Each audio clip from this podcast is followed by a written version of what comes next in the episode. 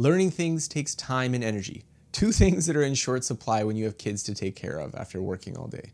The biggest shift in how I approach learning things has come from having kids. Previously, I had ample free time to study whatever I was interested in. The primary constraint was whether I was interested enough to invest the time. Now I have two children. They're wonderful, but as any other parent with small kids can readily attest, your work no longer ends when you're done your job for the day. Combine this with frequently interrupted sleep, and the result is that you have far less time and energy for learning hard things than before. So today, I'd like to discuss some of the strategies I've found most helpful for continuing to learn a lot, even as a busy parent. Even if you don't have kids, you might find some of these strategies useful for fitting learning into your busy life.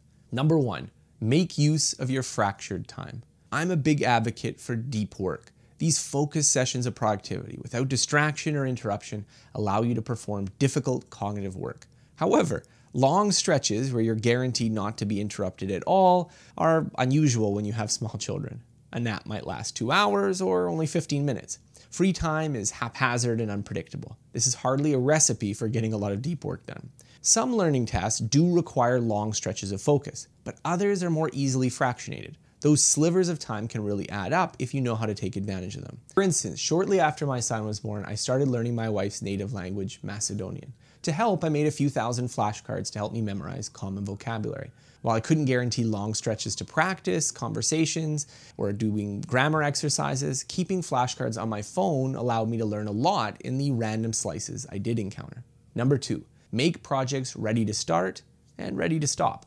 Short chunks of time can make learning difficult, but another difficulty is unpredictability.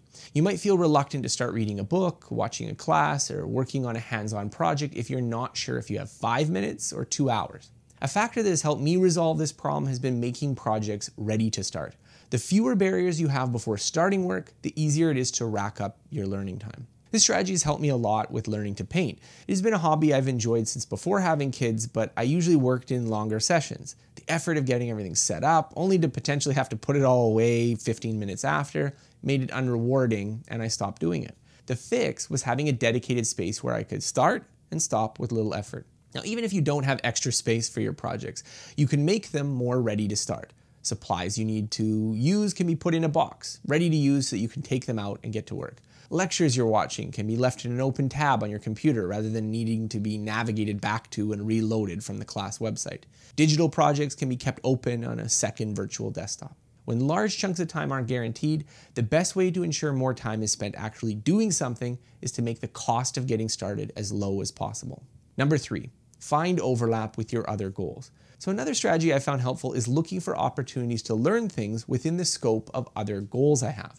For instance, if I'm interested in learning something, I might try to see how I can make it relevant for work, perhaps relating it to a future essay. Learning a physical activity combines learning with exercise, and finding a project you can do with your friends or partner lets you spend more time socializing. The idea here is that a learning project that serves two different functions will be easier to fit into your life than trying to accomplish those two different goals separately. Today, I start by seeking out projects with this kind of overlap since I know I'll be able to devote more time to them. Number four, learn with your kids. Depending on how old your kids are, finding a project you can do with them can be a great way both to learn and spend time with them. Sports, art, languages, or just learning facts about sharks or dinosaurs are all things you can do to find overlap with what your kids want and need to learn. Spending time learning together is also a good way to show your kids that learning doesn't need to stop when you're finished with school. The best way to instill a mindset of lifelong learning is to demonstrate that behavior yourself. Number five, don't wait for conditions to be perfect.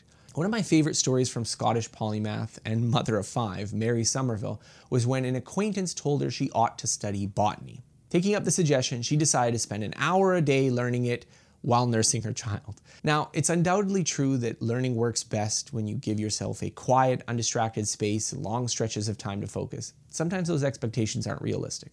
When my son was born, I remember waking up every two to three hours to help my wife with feeding and changing. We tried to keep the room dark, but I might be awake for 20 to 30 minutes while he was feeding. I used that time to listen to Hubert Dreyfus's class recordings on Heidegger. Similarly, my wife began doing Pimsleur's 30 minute daily French lessons during my son's morning stroller nap. I don't recommend this kind of multitasking for any learning activity where the cognitive load is high. Still, those slow moments can often be good for listening to an audiobook or watching an instructional video. Number six, let your kids teach you. Perhaps the most important thing you can learn when becoming a parent is about your kids themselves. The rate of learning among kids is incredible. Children acquire dozens of new words per day. They learn to sit up, crawl, walk, stand, run, and jump.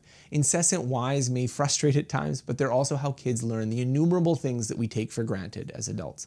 The best way to keep learning when you have kids, therefore, is to pay attention to the learning your kids are already doing.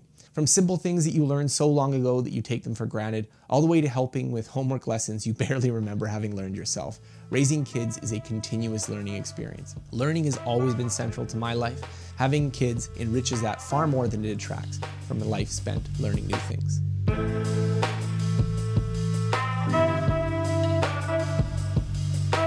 Thanks for listening to this episode. If you'd like to get five of my audiobooks for free, just go to scotthyoung.com slash podcast.